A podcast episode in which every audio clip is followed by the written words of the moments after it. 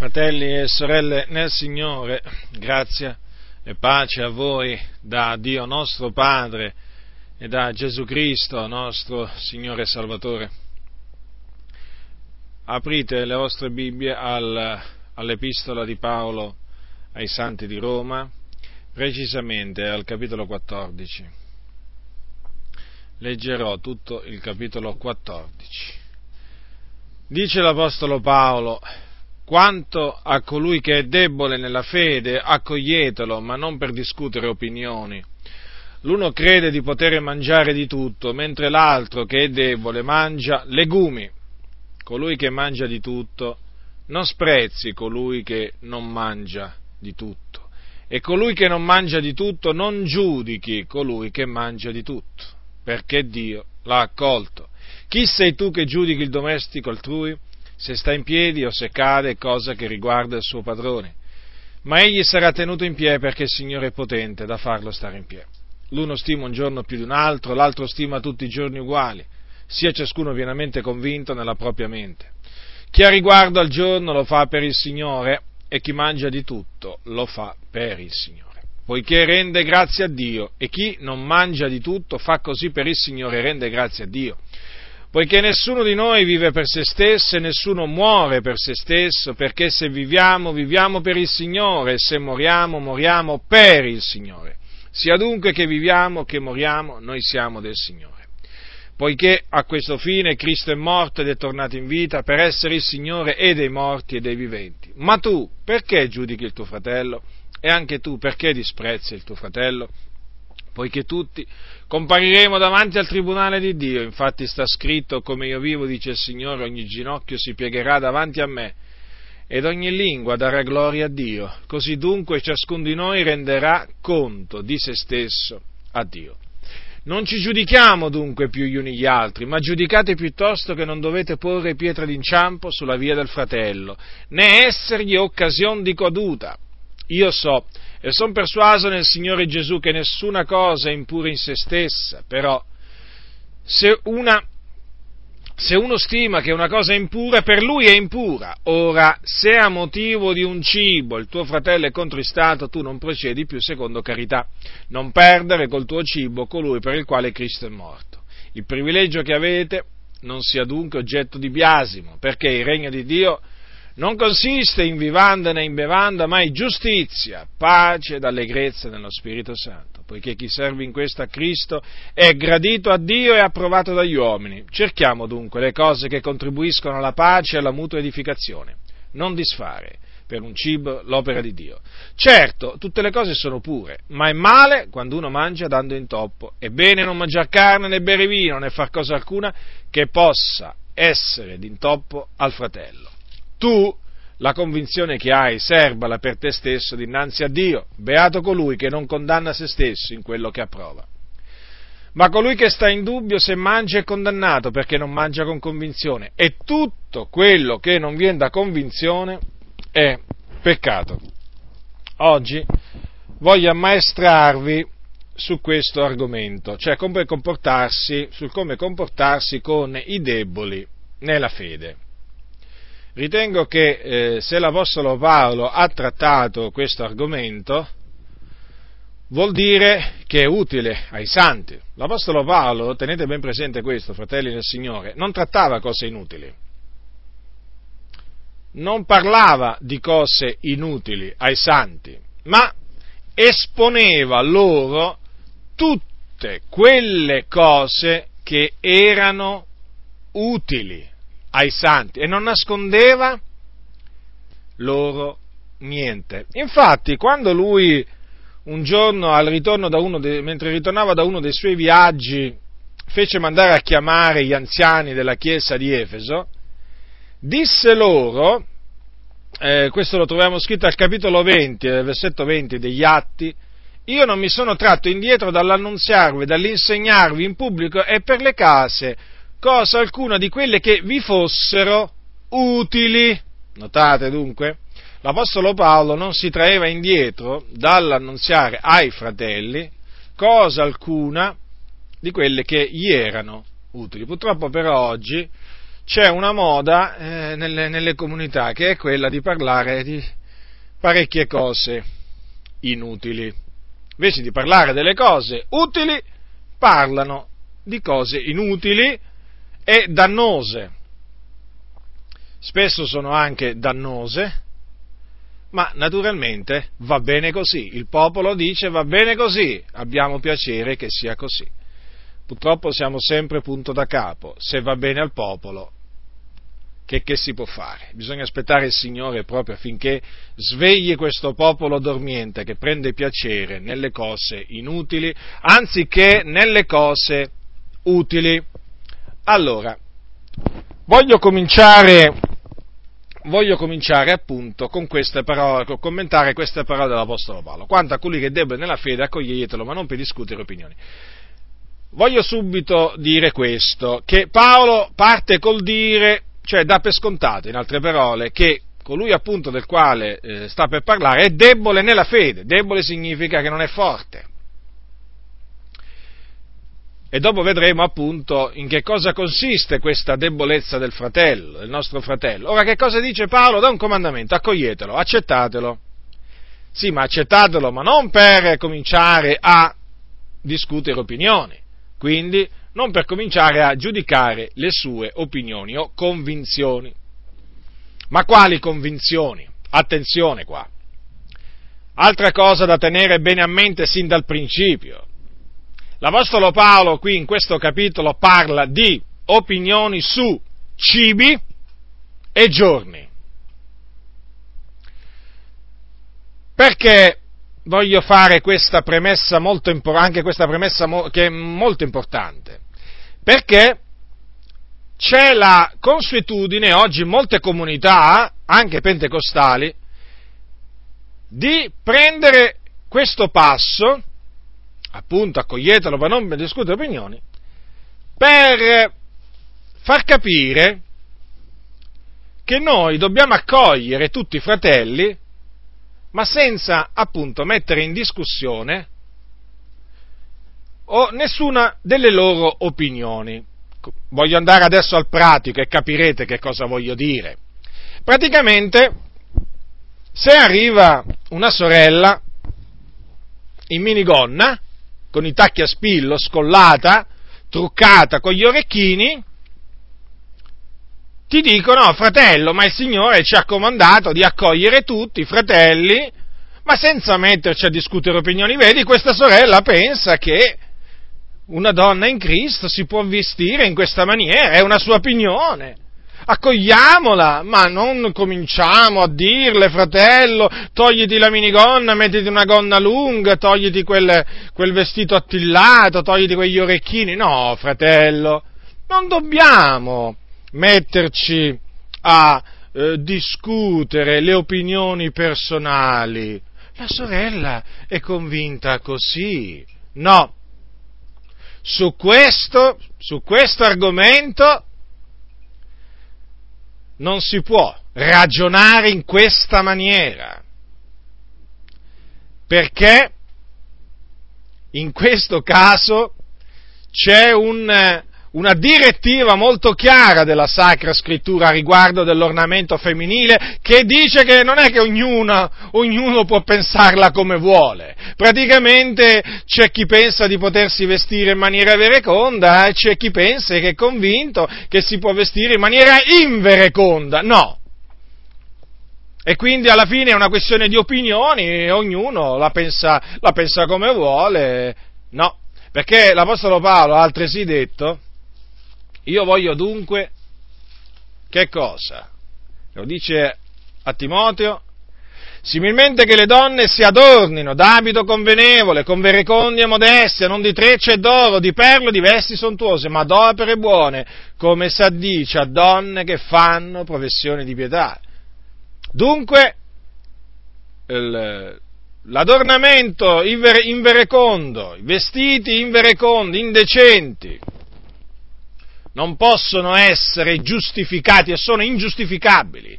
Non ci sono scritture che tengono, non si possono giustificare. Se quella sorella ha quell'opinione, bisogna cercare con l'aiuto di, di, di Dio di dissuaderla immediatamente da quell'opinione, perché quella è un pensiero malvagio che gli ha insinuato e instillato il diavolo nella testa. E badate che questo pensiero gliel'ha instillato pure a tanti pastori il diavolo. Ma fratello, il Dio guarda al cuore, ci accoglie così come siamo. Che Dio ci accoglie, siamo d'accordo, che noi dobbiamo accogliere i fratelli, le sorelle, anche questo, siamo d'accordo, dobbiamo accogliere i fratelli e le sorelle, ma senza però scendere a compromesso alcuno sulla parola di Dio. Questo è il consiglio di Dio, questa è la volontà di Dio, che le donne s'adornino d'abito convenevole, con verecondia modestia. Non mi pare che le minigonne siano cose vereconde, siano abiti verecondi e neppure modesti. E poi oro, perle, trecce, vesti sontuose, sono tutte cose che non si addicono a donne che fanno professione di pietà. E quindi qualsiasi pastore o sorella abbia appunto questa convinzione che sia lecito vestirsi in maniera invereconda, in maniera sontuosa, con perle e altro, sbaglia, bisogna riprendere coloro che hanno queste convinzioni, riprenderli nella speranza che Dio dia loro di ravvedersi e di riconoscere la verità. E guardate che questo discorso si può estendere anche al permesso della donna, diciamo, che viene dato da alcuni alla donna di insegnare. Ma fratello, ma quelli hanno questa convinzione, noi non dobbiamo, noi dobbiamo accoglierli, ma senza metterci a discutere questa loro, a questa loro convinzione. È una convinzione sbagliata che va contro la parola del Signore. Qui non è una questione di debolezza nella fede, qui è una questione di caparbietà, di ribellione perché questi sono tra i comandi che più facilmente vengono annullati in mezzo alle comunità evangeliche. E appunto i sofismi usati sono i più svariati, tra cui questo accoglietelo, ma non per discutere opinioni, quindi alla fin fine uno può pure, può pure essere convinto, eh, diciamo, di fare del bene peccando, alla fine non dobbiamo, non dobbiamo aprire la bocca, questa appunto è una macchinazione del diavolo, che vuole che la Chiesa stia in silenzio quando il peccato viene praticato, quando il peccato viene predicato, quando il peccato viene incoraggiato. E naturalmente uno dei più potenti strumenti che il diavolo usa, per introdurre e far fare radici a convinzioni eretiche in mezzo alla Chiesa è un verso della scrittura. Sì, voi forse rimarrete, alcuni rimarranno forse scandalizzati, ma uno dei più, potenti, dei più potenti strumenti nelle mani del diavolo, naturalmente usato da lui a fin di male, è questo verso, non giudicare. Sì, proprio questo che poi vedremo appunto Paolo lo cita, chi sei tu che giudica il domestico, il, giudichi il domestico altrui? Ebbene, queste parole vengono prese dal nemico delle anime nostre per far credere a tanti pastori e a tanti credenti che noi non dobbiamo fiatare nel momento in cui la, man, la mondanità viene incoraggiata, viene predicata in mezzo alla Chiesa. Sì, chi sei tu, fratello, che giudichi il domestico altrui? altrui? Perché giudichi il tuo fratello, ti vengono a dire, e ti citano le parole della Sacra Scrittura. Ma fratello, ma perché parli contro i fratelli che vanno al mare? Ma non hai letto? Perché giudichi il tuo fratello? Chi sei tu che giudichi il domestico altrui? Quel fratello è convinto così, è convinto, quella sorella, vedi, quella coppia, è convinta di non fare nessun male andandosi a mettere in costume mezzi nudi al mare che c'entra questo? È altresì scritto, è altresì scritto che ognuno di noi deve saper possedere il proprio corpo in santità ed onore, non dandosi a passioni di concupiscenza, come fanno i pagani, i quali non conoscono il Dio, e quindi alla luce di queste altre scritture cadono questi sofismi, cadono questi ragionamenti vani, che hanno appunto alla base che cosa? Il verso non giudicare, usato naturalmente dal diavolo per far cadere la Chiesa dell'Iddio vivente. In che cosa? Nel peccato, nella mondanità, nell'ipocrisia, nella falsità.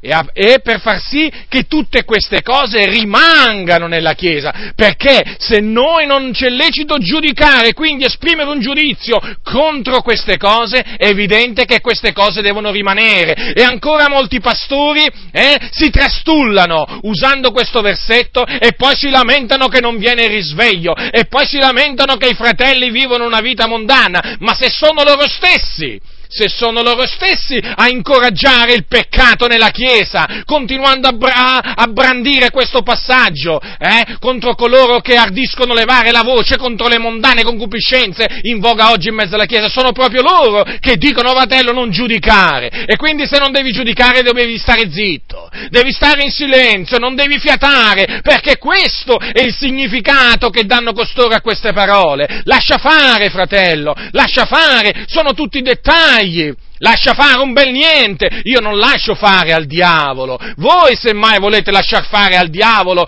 tutti i suoi comodi, ma io non sono disposto a lasciar fare al diavolo nella Chiesa dell'Iddio vivente quello che vuole. Io mi oppongo al diavolo, mi oppongo alle macchinazioni di Satana e quindi sono qui, eh, sì per dire come comportarsi con i deboli nella fede, ma anche come dirvi come comportarsi con i ribelli, con i caparbi che sono quelli, eh? che prendono le parole dell'Apostolo Paolo per difendere la ribellione, per tollerare la ribellione in mezzo alla Chiesa, naturalmente per tollerarle perché hanno dei motivi interessati, interessati, le decime, le offerte, se no la cassa delle offerte o il tesoro come lo chiamano loro, certo, perché adesso ci sono pure i tesorieri nelle comunità, perché c'è un tesoro da custodire, ma dove mai nella Bibbia si parla di un tesoriere nella Chiesa? Si parla di un tesoriere in una città, ma non nella Chiesa. La Chiesa non ha tesorieri, la Chiesa semmai ha un diacono. Ora prendono proprio queste parole per difendere i loro interessi, deve venire grande, una grande massa di gente e quindi quindi non giudicare, fratello, ma se no questi qua scappano. E dopo, se scappano loro, scappano pure i soldi, perché il fine è sempre quello, raccogliere più soldi possibili, ingrandire il loro potere temporale sulla faccia della terra naturale e quindi ecco che brandiscono il passo, non giudicate, non giudicate, non giudicate e il diavolo intanto si rallegra, si rallegra che vede che nella Chiesa nessuno alza la voce contro le sue macchinazioni, nessuno si leva per smascherare le opere infruttuose delle tenebre. Oramai, cioè in mezzo alle comunità, vai al cinema, sì, vai al cinema, vai al teatro, ma sì, vai al teatro, ma chi ti giudica? Eh, il Signore ci accoglie così come siamo. Vai a giocare all'otto? Vuoi fare 13? Ma il Signore ti accoglie così come sei, fratello. E se qualcuno parla contro la lotteria, se qualcuno parla contro il Totip e contro il Totocalcio, fratello, non giudicare. E invece no, io giudico, perché questa è l'autorità che il Signore mi ha dato, sì, di giudicare questi comportamenti sconvenienti che si oppongono alla sana dottrina e di condannarli con le sacre scritture e di esortare coloro che tengono questi comportamenti a ravvedersi, a convertirsi dalle loro vie malvagie e a tornare al Signore. Ecco, dunque questa è una premessa fondamentale affinché nessuno si illuda man mano che andrò avanti con questo, diciamo, discorso. Perché lo so che alcuni sono pronti a prendere queste parole e lo fanno volentieri. Per appunto far che cosa? Per annullare la Sacra Scrittura non per, non per, comportarsi in maniera saggia verso coloro che sono deboli nella fede, ma per comportarsi in maniera stolta verso i ribelli caparbi di cuore, quelli che indurano la cervice, uomini e donne che siano in mezzo alla Chiesa. Sì, perché oggi ci sono molti che indurano il loro cuore. La Bibbia dice, oggi se udite la sua voce non indurate i vostri cuori ma sembra che nella Bibbia ci sia scritto per alcuni. Alcuni credenti sembra che quando leggono la Bibbia e leggono questo passo, sembra che leggono, oggi se udite la sua voce, indurate il vostro cuore. Ormai è quasi una sorta di comandamento quello di indurare il cuore dinanzi ai comandamenti del Signore. Ma il Signore, sapete, Lo sapete come si comporta, come agisce verso coloro che induriscono il loro cuore. Leggete, leggete l'Antico Testamento, leggete il Nuovo Testamento e vi renderete conto che, che fine fanno quelli che induriscono il loro cuore. Vengono puniti dal Signore, vengono giudicati dal Signore, vengono castigati, flagellati, uso questi termini così svariati per far capire come il Signore nostro agisce verso i ribelli, contro quelli che ti dicono, fratello, non giudicare, il Signore ci accoglie così come siamo. Ripeto, che il Signore ci accoglie, siamo d'accordo. Ma attenzione, attenzione a non approfittarsi della benignità di Dio.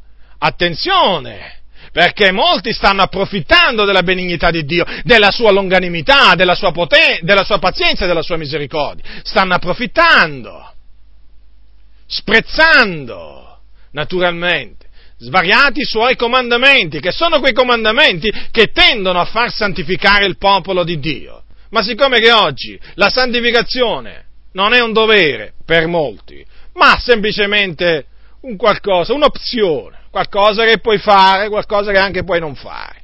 E poi, fratello, non esagerare, fratello, ti dicono. Certo, perché si rischia sempre di esagerare.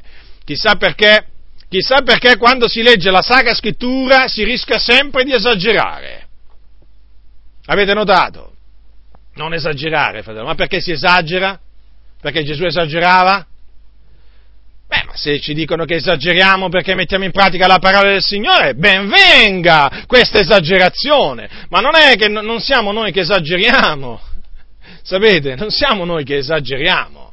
Perché noi ci limitiamo a proclamare ciò che è scritto. Sono invece altri, sono altri invece che, siccome che non ne vogliono sentire parlare della parola di Dio, accusano appunto quelli che l'ascoltano di esagerare. Le cose stanno così, purtroppo. Ma andiamo avanti.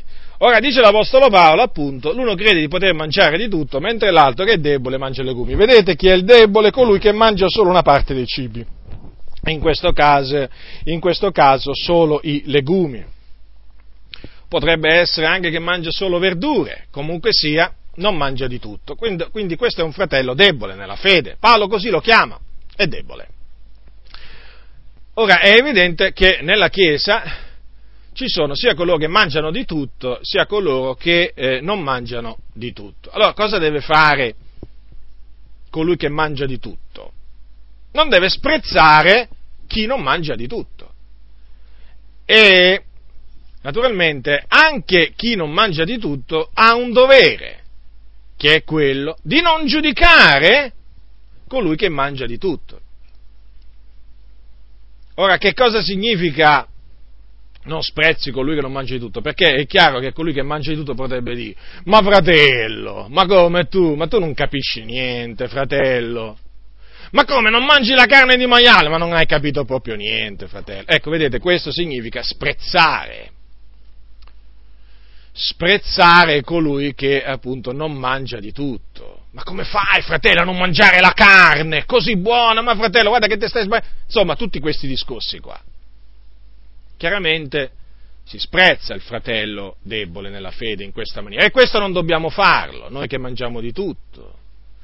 E colui che non mangia di tutto, però, deve stare attento anche lui, perché anche lui ha un, diciamo, un comportamento che deve tenere, che è quello di non giudicare colui che mangia di tutto. Certo, perché siccome che lo fa per una sua convinzione personale, cioè di, di, astenersi per esempio dal mangiare determinati cibi, deve stare attento a non mettersi a dire, eh, a, non, a, non, cominciare a esprimere appunto giudizi contro coloro che quelle cose invece che, da cui lui si astiene le mangiano.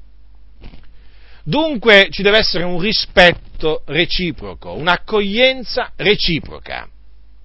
Ora, perché non dobbiamo sprezzare il nostro fratello, giudicare il nostro fratello in materia di cibo? Perché? Perché Dio l'ha accolto. Dio l'ha accettato in Cristo Gesù. È un figliolo di Dio. Questo è fondamentale, sapete, fratelli. Non è che perché un credente si astiene per una sua convinzione personale dal mangiare la carne di maiale o dal bere vino, questo significa che sia di un grado inferiore a noi, eh? Attenzione, che mangiamo la carne di maiale e beviamo, e beviamo il vino. Assolutamente. Dio ha accolto lui come Dio ha accolto noi.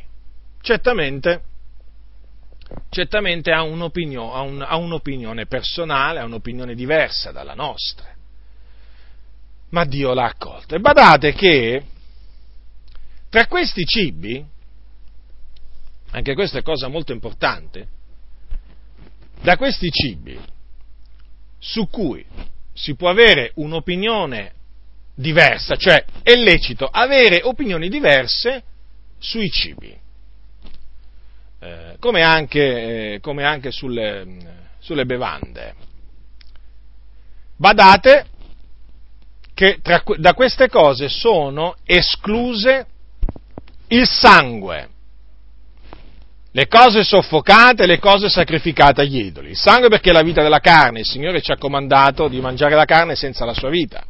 Le cose soffocate perché essendo state, sono carne di animali soffocati, morti per soffocamento, è evidente hanno la vita al loro interno, quindi non c'è lecito, non c'è lecito mangiare la carne con la sua vita. E le cose sacrificate agli idoli, perché appunto non c'è lecito eh, mangiarle, cioè c'è vietato mangiare eh, le cose sacrificate agli idoli, perché essendo che sono cose contaminate nel sacrificio agli idoli e chi le ha eh, sacrificate le ha sacrificate ai demoni e non a Dio, il Dio non vuole che noi abbiamo comunione con i demoni. Quindi su queste cose non esistono opinioni diverse, nel senso non siamo chiamati a, eh, a tollerare eh, opinioni diverse o convinzioni diverse. Detto in altre parole, se arriva un fratello nella vostra comunità e vi dice ma noi il sangue lo possiamo mangiare perché non è quello che entra nella bocca che contamina l'uomo ma quello che esce o comunque altri, altri ragionamenti del genere, ma noi le cose sacrificate agli idoli le possiamo mangiare, ma noi le cose soffocate le possiamo mangiare, cioè voglio dire è una questione di, diciamo, di convinzione personale, non è che la Bibbia categoricamente afferma che queste cose non le dobbiamo mangiare, no, in questo caso bisogna ammonire bisogna ammonire quel credente, ammonirlo severamente. Perché? Perché questi divieti ci sono stati ordinati dagli apostoli e dagli anziani quando si riunirono a Gerusalemme. Queste cose sono parse bene allo Spirito Santo e a loro di imporcele.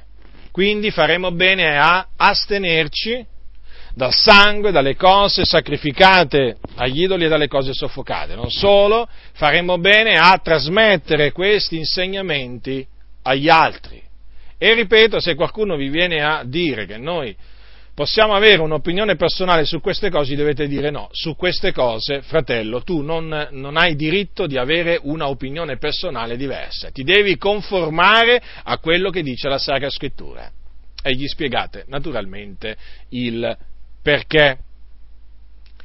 Poi un'altra cosa che voglio eh, farvi presente è che quando qui dice appunto che non dobbiamo, che dobbiamo accogliere il fratello che ha un'opinione diversa da noi su un cibo, appunto qui sta parlando di un'opinione personale, cioè di una convinzione personale che quel fratello ha su un cibo, perché per esempio lo reputa impuro non si sta parlando qua di qualcuno che va in giro o che insegna che noi dobbiamo astenerci da determinati cibi che, eh, che Dio ha creato, perché secondo quello che dice la Sacra Scrittura, eh, questa è una dottrina è una dottrina di demoni. Infatti voi sapete che l'Apostolo Paolo a Timoteo gli ha detto queste parole capitolo 4, eh, versetto 1. Ma lo Spirito dice espressamente che nei tempi a venire alcuni apostateranno dalla fede dando retta a spiriti seduttori e a dottrine di demoni, per via della ipocrisia di uomini che proferiranno menzogne segnati di un marchio nella loro propria coscienza, i quali vieteranno il matrimonio e ordineranno l'astensione da cibi che Dio ha creati affinché quelli che credono e hanno ben conosciuta la verità ne usino con rendimento di grazie. Poiché tutto quel che Dio ha creato è buono e nulla è da riprovare se usato con rendimento di grazie perché è santificato dalla parola di Dio e dalla preghiera. Dunque, vedete, coloro che apostatano dalla fede danno, re, danno retta a spiriti, a, a spiriti seduttori e a dottrine di demoni, appunto tra cui c'è il divieto di mangiare cibi che Dio ha creati. Quindi è evidente che qui non stiamo parlando di, un, di, un, di qualcuno che ha apostatato dalla fede, eh? bisogna fare questa distinzione affinché i credenti non capiscono una cosa per un'altra. Stiamo parlando semplicemente, l'Apostolo Paolo si sta riferendo a un fratello debole nella fede, non che ha abbandonato la fede, perché chi ha apostatato dalla fede significa che ha abbandonato la fede, questo invece è un fratello debole nella fede. Perché? Perché reputa che determinati cibi siano, siano impuri, ma è una convinzione sua personale, la tiene per sé. Ma non è che insegna, fratelli, non dovete mangiare eh, questo, questo e quest'altro perché vi contamina spirito. No, è semplicemente un fratello che per una convinzione sua personale eh, ritiene eh, ritiene che quella cosa non la, deve, non la, deve, mangiare. Quindi anche in questo caso è bene fare questa precisazione, perché siccome so che oggi in mezzo alle comunità è molto facile eh, diciamo, trovare dei fratelli che fraintendono le cose che ha detto Paolo, mm, fraintendono, sì, proprio così. Perché questo? Perché non tagliano rettamente la parola, la parola della verità. Ora, allora, la, la, prima ragione, appunto, perché noi dobbiamo accogliere il fratello che ha un'opinione diversa dalla nostra su un cibo, è appunto perché Dio, eh, perché Dio l'ha accolto. E l'altra ragione, la dice sempre Paolo, è questa qua, eh, perché rende grazia a Dio. Eh, in altre parole, perché fa così per il Signore e rende grazia a Dio. In altre parole, se noi che mangiamo di tutto, incontriamo un fratello che non mangia di tutto, mangia solo legumi, ecco, prendiamo il caso che citava l'Apostolo Paolo. È chiaro che quel fratello non è che questa cosa la fa per sé, ma la fa per il Signore, perché ritiene di, di, in questa maniera di dare gloria al Signore. E difatti rende grazie a Dio per quello che mangia. Dunque, non è che il fratello è da condannare e da biasimare, no, perché pure lui fa così per il Signore. Come noi mangiamo di tutto e lo facciamo per il Signore, rendiamo grazie a Dio, così colui che non mangia di tutto fa così per il Signore e rende grazie a Dio. E per quindi, per quale ragione dovremmo appunto cominciare a biasimare, a biasimare il nostro fratello che non mangia di tutto? Perché dovremmo cominciare a sprezzarlo? Perché dovremmo cominciare a riprenderlo? Ora, siccome che il Signore, Gesù Cristo, è morto e risuscitato per essere il Signore dei morti e dei viventi e che noi, come credenti, siamo chiamati a vivere non più per noi stessi, ma per il Signore, è evidente che tutto quello che facciamo lo dobbiamo fare per il Signore, non per noi stessi. Quindi badiamo a noi stessi, badiamo alle nostre vie sapendo che poi un giorno dovremo comparire davanti al tribunale di Dio per rendere conto di noi, stesso, di noi stessi a Dio e Dio non mostrerà nessun riguardo personale tra colui che eh, mangiava di tutto e colui che non mangiava di tutto e faceva così per il Signore. Ora, Che cosa dice l'Apostolo Paolo? Non ci giudichiamo dunque più gli negli altri, ma giudicate piuttosto che non dovete porre pietra d'inciampo sulla, sulla via del fratello né essergli occasione di caduta. Ora l'Apostolo Paolo qui adesso affronta un altro argomento, sempre collegato a questo, a, diciamo, a quello della debolezza nella fede e del mangiare determinati cibi e così via. L'Apostolo Paolo ci dice come ci dobbiamo comportare praticamente verso chi appunto è debole nella fede. Dobbiamo stare attenti, fratelli, a non essergli occasioni di caduta. Cioè, dobbiamo stare attenti, noi che siamo forti nella fede, a non far sì che con la nostra libertà siamo d'occasione di caduta al, al fratello debole e quindi dobbiamo stare attenti a non perdere il nostro fratello debole a motivo di un cibo. E quindi dobbiamo stare attenti a non distruggere l'opera di Dio in lui a motivo di un cibo, che poi è una cosa che passerà. Tenetela sempre ben presente questo, che come dice l'Apostolo Paolo ai Corinzi, l'Apostolo dice, dice, queste parole, le vivande sono per il ventre, il ventre è per le vivande, ma Dio distruggerà e questo è quello. Cioè, ma vi rendete conto? Che facciamo? Per delle vivande che Dio distruggerà, che facciamo? Perdiamo un fratello, ma così non sia. Allora, l'Apostolo Paolo dice, io so e sono persuaso nel Signore Gesù che nessuna cosa è impura in se stessa. Questo è molto importante, vedete? Quindi non ci sono cibi impuri. Non ci sono. Paolo, colui che ha detto queste parole, secondo la carne era un fariseo, un fariseo o, o meglio, era un ehm, osservatore eh, della legge di Mosè, ma anche della tradizione dei padri.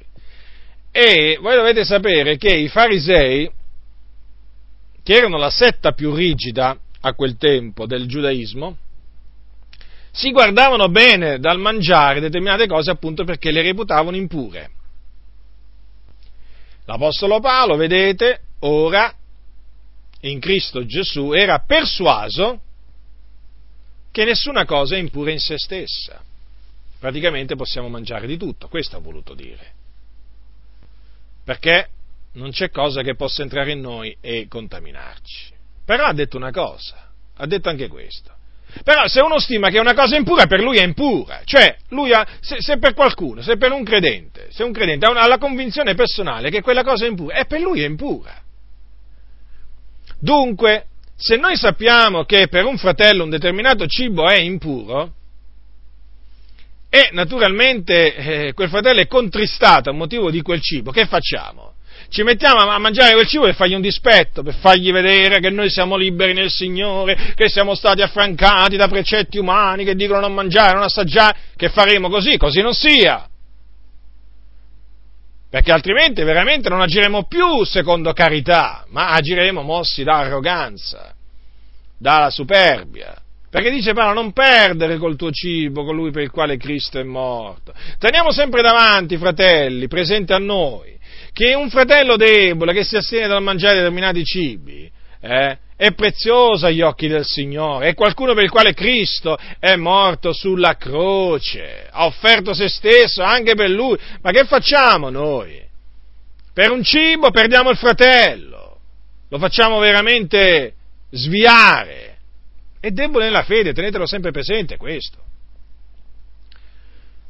E poi teniamo sempre presente che il regno di Dio non consiste in vivanda né bevanda, ma in giustizia, pace, allegrezza nello Spirito Santo. Non facciamo diventare il regno di Dio come, fa, come, hanno fatto alcuni in vivanda e in bevanda. Per esempio gli avventisti del settimo giorno, che erroneamente vengono definiti evangelici, hanno fatto diventare il regno di Dio una, un, diciamo, un, un, un, insieme di precetti eh, su vivande e bevande. Considerate un po' che cosa hanno fatto. Dunque, chi si comporta in maniera biblica verso il fratello, verso il fratello debole nella fede, quindi eh, astenendosi dal mangiare in sua presenza quello che contrista quel fratello, o dal bere in sua presenza quello che contrista il fratello, ecco, chi opera in questa maniera è gradito a Dio e approvato dagli uomini. Certo, perché è considerato un credente maturo che cerca le cose che contribuiscono alla pace e alla mutua edificazione. Non è un litigioso, non è un attaccabrighe, non è uno subito pronto a condannare, a giudicare il fratello a motivo di un cibo, di una convinzione personale diversa che lui ha su un cibo. È una persona matura che si preoccupa di non perdere il fratello. Dunque noi abbiamo la libertà nel Signore di mangiare ogni cosa, ma stiamo attenti a non usare di questa libertà per comportarci in maniera iniqua e ingiusta verso i fratelli deboli quindi eh, stiamo attenti a non essergli causa di intoppo. Perché l'Apostolo dice che è bene, marcatevele queste parole, è bene, cioè è una cosa buona, non mangiare carne, né bere vino, né far cosa alcuna che possa essere d'intoppo al fratello. Vedete? Ecco dunque quali sono le direttive, i precetti da seguire, i comandamenti da seguire, come bisogna comportarsi nei confronti dei nostri fratelli che sono deboli nella fede. Ora, adesso vediamo alle opinioni diverse sui giorni. Cosa dice l'Apostolo Paolo? L'uno stima un giorno più di un altro, l'altro stima tutti i giorni uguali. Sia ciascuno pienamente convinto nella propria mente. Anche qui il discorso è simile. Ora, tra di noi ci sono, è meglio dire ci, ci possono essere, perché ci sono in mezzo alla Chiesa di Dio fratelli che hanno eh, delle convinzioni personali diverse riguardo ai giorni. Per farci un esempio, ci sono quelli che ritengono che tutti i giorni sono uguali, però ci sono anche quelli che ritengono che un, un, un giorno valga più di un altro. Per esempio, ci sono alcuni che, che diciamo, ritengono che la domenica, che stimano la domenica più, per esempio, di qualsiasi altro giorno della settimana. Ora, è evidente che sia, sia coloro che stimano tutti i giorni uguali, sia coloro che stimano eh, la domenica più per esempio degli altri giorni, o potrebbe essere pure il sabato, eh? cioè, ho citato la domenica, perché generalmente in ambito evangelico eh, è la domenica il giorno che viene stimato più degli altri giorni, non è il sabato, ma comunque ci sono anche ambienti eh, anche diciamo, nell'ambito evangelico ci sono alcuni che ancora diciamo, hanno una, la convinzione che il sabato eh, hanno diciamo, un riguardo al, al, giorno del sabato. Ora, ci sono quindi due gruppi. È evidente che ognuno deve essere convinto pienamente nella propria mente. Quindi l'Apostolo Paolo non è che esorta l'uno a abbandonare la, la sua convinzione, come non esorta neppure l'altro a abbandonare la sua convinzione. Dice ciascuno, è una questione di opinioni qua su giorni, sia convinto pienamente, pienamente nella propria mente, anche perché appunto sia gli uni che gli altri agiscono così per il Signore, cioè sia chi ha riguardo alla domenica, sia eh, chi considera tutti i giorni uguali, fa così per il Signore. Dunque non ci dobbiamo giudicare a vicenda, non ci dobbiamo sprezzare a vicenda eh, per, eh, per opinioni su giorni. Se per esempio dei fratelli, voglio dire, stimano la domenica più, del, più, del, più degli altri giorni, ma siano convinti così nella loro mente. E così anche se considerano il sabato alcuni più, più diciamo, Mm, più degli altri giorni, ma eh, siano convinti propriamente. Io non giudico costoro, però attenzione, anche qui c'è un discorso da fare. Cioè una cosa è avere una convinzione personale, una cosa è cominciare a, a insegnare che chi per esempio non osserva il sabato, per esempio facciamo l'esempio di chi stima il giorno della, il giorno della domenica più degli altri giorni. Io naturalmente accolgo il fratello che ha questa convinzione, ma se questo fratello comincia a insegnare che chi non osserva la domenica, perché lui stima la domenica più gli altri giorni, perché Gesù è risorto in quel giorno e così via, se lui comincia a insegnare che, eh, per esempio, chi non, eh, chi non opera come lui in giorno di domenica, cioè chi non si astiene da ogni lavoro in giorno di domenica come fa lui, pecca, va contro la legge di Dio, allora, allora lì è da biasimare, allora lì è da riprendere perché lui in quella maniera si mette a giudicare e a sprezzare colui che ha un'opinione personale diversa sulla domenica. Eh, all'inizio, eh, all'inizio, del movimento pentecostale in, in, in America, diciamo, in seno a un gruppo, a un gruppo di, di, di credenti evangelici italiani, che ancora non aveva sperimentato il battesimo con lo Spirito Santo, sorse una disputa, siamo nel 1904, sorse una disputa proprio su questo fatto, cioè c'era qualcuno che riteneva che il giorno della domenica doveva essere osservato quasi come il sabato e quindi bisognava astenersi da ogni tipo di lavoro e questo era il fratello Francescone, mentre c'era, eh, e altri fratelli con lui, mentre c'era un altro gruppo di fratelli, eh, Piero Ottolini e altri, che ritenevano che tutti i giorni fossero uguali. E sorse una disputa a riguardo appunto di questa, di questa cosa. E eh, Francescone e altri fratelli si ritirarono. Poi vabbè, si, si, ricongiungeranno qualche anno dopo, quando appunto riceveranno poi tutti il battesimo con lo Spirito Santo, che avvenne questo nel 1907. Però ecco, questa frattura diciamo, in quella piccola comunità evangelica italiana, appunto, eh, venne a crearsi a motivo di opinioni diverse su, eh, sul giorno della domenica. Eh, poi viene detto che fratello Francescon eh, pare che abbia abbandonato questa, questa posizione estrema. Difatti poi c'è stato anche un c'è stato il ricongiungimento poi con Piero Ottolino e gli altri fratelli. Questo avvenne appunto con, eh, diciamo, con l'esperienza del battesimo con lo Spirito Santo. Ecco perché vi ho voluto citare questa diciamo, divisione che fa parte della storia del movimento, del movimento pentecostale per farvi capire, cioè che eh, si vengono a creare delle, delle, fratture, delle divisioni talvolta per, cioè per delle opinioni proprio su, su, dei giorni. E così non deve essere, fratelli, ci dobbiamo accogliere, accogliere, gli uni gli altri, non sbranarci gli uni gli altri per, per una convinzione personale diversa su un giorno. Cioè, comportiamoci da savi, non, non da stolti. Ora, eh, stavo, vi, stavo, dicendo appunto che nel momento però che co- qualcuno comincia a dire, comincia a giudicare gli altri, comincia a insegnare che chi, che chi non osserva la domenica non è da Dio, chi non osserva la domenica astenendosi appunto da ogni tipo di lavoro, trasgredisce la legge di Dio. Beh, è chiaro che in quel, in quel, in quel momento allora siamo chiamati a riprendere, a riprendere, quel fratello, perché non è un parlare saggio questo, non è assolutamente un parlare saggio.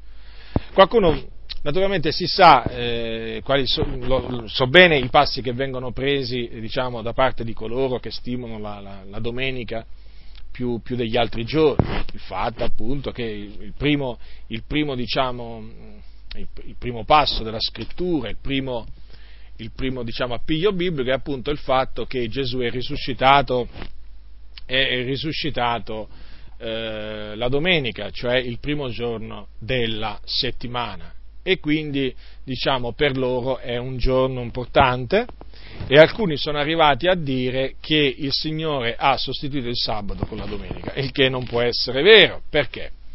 Perché il Signore non ha dato nel Nuovo Testamento nessun comandamento riguardo ai giorni, cioè il, ci sono tanti comandamenti che ha dato l'Apostolo Paolo, gli altri Apostoli, eh, eppure non c'è nessun comandamento riguardo il primo giorno della settimana, cioè non c'è scritto appunto di osservare il primo giorno della, eh, della settimana, anche perché è scritto nessuno, nessuno, dunque vi giudichi quanto a giorni, è scritto ai Colossesi. Eh, cosa facciamo allora? Ci mettiamo, ci mettiamo, a osservare adesso la domenica anziché, anziché il sabato e quindi anche noi cominciamo a osservare i giorni. Quando dice l'Apostolo l'Apostolo Paolo, nessuno dunque vi giudichi quanto a mangiare al bere rispetto a festa, a noviluni o sabati, che sono l'ombra di cose che dovevano avvenire, ma il corpo è di Cristo. Che cosa voleva dire? È chiaro che non, dovevamo, non siamo più chiamati a osservare feste, noveluni, sabati, tutte cose prescritte alla legge di Mosè, che appunto sono, sono delle, delle, ombre, ombre di cose che dovevano, eh, dovevano, avvenire. Ma è evidente che ah, si può mettere pure la domenica qua, perché? Perché se noi rimpiazziamo la domenica col sabato, che cosa facciamo? Eh, cioè rimpiazziamo il sabato con la domenica, facciamo così, cioè togliamo un'ombra e ne stabiliamo un'altra, perché alla fine poi che cosa succede? Siccome che il sabato era ombra di qualcosa che doveva venire e noi sappiamo che il sabato è l'ombra del riposo nel quale entrano i santi quando muoiono, perché chi entra nel riposo di lui si riposa anch'egli dalle opere proprie come Dio si riposò dalle sue, ed è questo appunto il riposo di sabato per il popolo di Dio, ripeto, è, è, quando si, è, quando si, muore nel Signore che si entra nel riposo di Dio. È evidente che siccome il giorno del sabato era un'ombra di questo riposo, perché in quel giorno peraltro i giudei erano chiamati, veniva loro ordinato di astenersi da ogni tipo di lavoro, è evidente che che facciamo noi? Prendiamo il sabato e lo sostituiamo con, eh, con la domenica e a posto di astenerci da ogni, da ogni lavoro nel, eh, durante il sabato ci asteniamo da ogni lavoro nella domenica. Che facciamo? Prendiamo appunto un'ombra e rimpiazziamo un'ombra con un'altra ombra, perché alla fin fine poi il riposo di domenica cosa dovremmo dire? Che simboleggia pur sempre il riposo nel quale poi entreranno i santi quando moriranno. Quindi molto, bisogna, bisogna, stare molto attenti quando si, parla, eh, quando si, parla, di giorni, perché quando anche un credente dicesse sì, ma i giudei sotto l'Antico Testamento si riposavano, eh, da ogni, cioè cessavano da ogni lavoro un giorno alla settimana, sì, ma a questo, punto, a questo punto non c'era solo il giorno del sabato in cui i giudei dovevano smettere di lavorare, c'erano altri giorni durante l'anno in cui il Signore aveva ordinato che non bisognava fare nessun, nessun lavoro. Allora prendiamo pure le feste, le feste di Pasqua, prendiamo la festa della Pentecoste, prendiamo la festa delle capanne, e allora prendiamo pure queste feste, prendiamo pure i noviluni e cominciamo a osservare pure quelle. E eh no, se non, oss- se non, siamo più chiamati a osservare il sabato, non siamo più chiamati nemmeno a osservare queste, queste, queste feste. E naturalmente eh, non siamo chiamati neppure a osservare il giorno della domenica. Quantunque sappiamo che Gesù è risuscitato il primo giorno della settimana, non c'è un comandamento che dice espressamente che il giorno di domenica dobbiamo offrire il nostro culto, il nostro culto al Signore che il giorno di domenica i santi si devono riunire per diciamo, offrire il loro culto a Dio in spirito e verità. Non c'è scritto e quindi non possiamo, eh, non possiamo fare del, eh, non possiamo diciamo, creare l'osservanza della domenica, come non possiamo creare l'osservanza del sabato sotto la grazia, non possiamo neppure creare l'osservanza della, eh, della domenica. Lo ripeto, lo ripeto, il giorno di sabato sotto la legge era un'ombra di qualcosa che doveva venire e quindi giustamente noi adesso diciamo ma che facciamo? Abbiamo la realtà, che facciamo? Ritorniamo all'ombra? È giusto, è un ragionamento giusto, questo naturalmente, non possiamo metterci a osservare di nuovo il sabato, però eh, non possiamo nemmeno metterci a osservare un altro giorno come, come, il giorno di, come, il giorno di, domenica, anche perché poi nascerebbero comunque sempre delle dispute, perché? Perché tra gli osservatori della domenica sicuramente ci sarebbero quelli che direbbero che alcune cose si possono fare nel giorno di domenica e altre no. Vi faccio un esempio, nell'ambiente del giudaismo eh, moderno, parliamo del giudaismo moderno, è chiaro che il sabato o Shabbat è tenuto in grande considerazione e stima nell'ambiente, nell'ambiente ebraico. Da, da, taluni di più, da taluni, da taluni di meno. Ora, eh, prendiamo per esempio l, l, diciamo, la, la, frangia del giudaismo chiamata appunto degli ortodossi. Ora, eh, tra gli ortodossi, che appunto hanno in grandissima stima il, il sabato, eh, ci sono varie opinioni. Allora, tutti convergono appunto sul fatto che eh, il sabato va osservato e quindi che ci si deve riposare. Ma il problema sorge quando appunto si deve specificare quali sono i lavori che non si devono fare. Allora ecco che cosa succede. Succede che eh, sono sorte delle correnti di pensiero, sia all'interno della frangia dell'ortodossia ebraica, ma sia mm, diciamo, in tutto il giudaismo.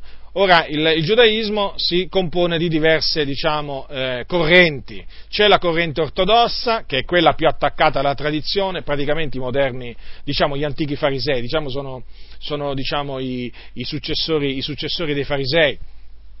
Poi ci sono, per esempio, quelli del movimento della riforma, e, e diciamo anche di altri, ehm, al, altri diciamo, ci, ci, sono i conservatori eh, e così via, i liberali.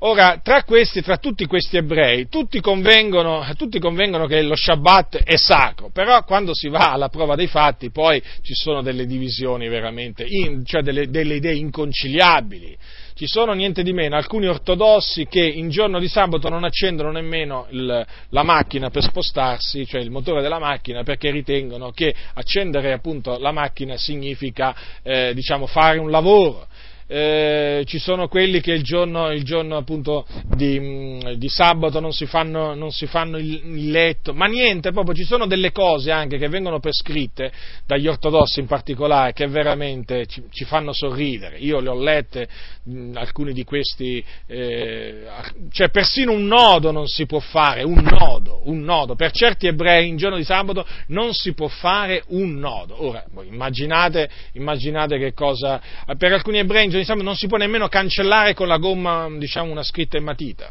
Immaginate un po' che cosa, che cosa arrivano a dire? Ma naturalmente loro dicono che questo si fa per, diciamo, osservare il sabato. E, e, poi ci sono altri ebrei che invece diciamo, sono più liberali e ammettono diverse cose, per esempio diversi lavori, chiamiamoli lavori perché in effetti mh, ammettono diversi piccoli lavori che invece gli ortodossi non ammettono nella maniera, nella maniera più assoluta. E quindi questo succederebbe, ve lo posso assicurare, nel momento in cui tra di noi qualcuno cioè, comincerebbe a dire che adesso bisogna osservare il giorno di domenica. E allora qualcuno comincerebbe a dire, allora fratello, i piatti non si devono fare, il letto non si deve fare, non si deve scopare per niente, se, te, se, te, se, se ti cade qualcosa per terra non lo devi, non lo devi scopare, se ti cade per esempio del liquido per terra non devi asciugare. Cioè, capite che cosa, che cosa nascerebbero? Delle questioni infinite, delle questioni infinite e per cui e poi non si potrebbe accendere il gas per alcuni mentre per altri si potrebbe accendere, per alcuni si potrebbe accendere il motore della macchina e per altri no. Capite che cosa significherebbe? Poi nascerebbero inevitabilmente, come sono nati in seno al giudaismo, nascerebbero pure in seno a noi se cominciassimo a eh, dire che la domenica va osservata come per esempio il sabato, il sabato giudaico, ma anche se si dicesse quasi come il, il, il, ehm, il sabato giudaico, cioè bisognerebbe, stabili- bisognerebbe dare un significato a quel quasi, cosa, cosa significherebbe quasi? E ognuno naturalmente avrebbe la sua interpretazione, ecco perché, fratelli nel Signore, eh, come dissi una volta a un fratello pentecostale, tu in giorno di sabato non lavi i piatti, eh fratello, io non ti riprendo, non ti giudico, io li lavo, se tocca a me, ma fratello, cioè, non, ci, non, cominciamo a giudicarci su questo. Tu in giorno di domenica, fratello, non ti fai il letto? Eh, fratello, che ti posso dire io? Se lo fai per il Signore, gloria a Dio. Io però in giorno di domenica il letto me lo faccio. Cioè, bisogna naturalmente accoglierci gli uni gli altri e non cominciare appunto a eh, sbranarci, a divorarci gli uni gli altri appunto per, eh, diciamo, per opinioni personali eh, sui giorni. Dunque, eh, ecco quello che vi ho voluto esporre, diciamo, eh, brevemente a riguardo appunto di coloro che sono di coloro che sono, coloro che sono deboli nella fede. Ritenetelo, ritenetelo questo, questo, insegnamento e trasmettetelo anche ad altri fratelli eh, ricordando sempre appunto che le cose che l'Apostolo Paolo ha scritto, fratelli nel Signore, ci sono utili e se sono utili parliamole. Eh, so, le, le, dobbiamo leggere, le dobbiamo osservare, ma ne dobbiamo anche parlare con gli altri fratelli.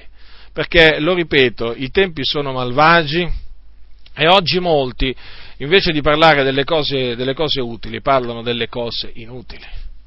Sì, delle cose inutili. Quindi, diletti nel Signore, continuiamo ad accoglierci gli uni gli altri, ma non per discutere opinioni su cibi o su giorni.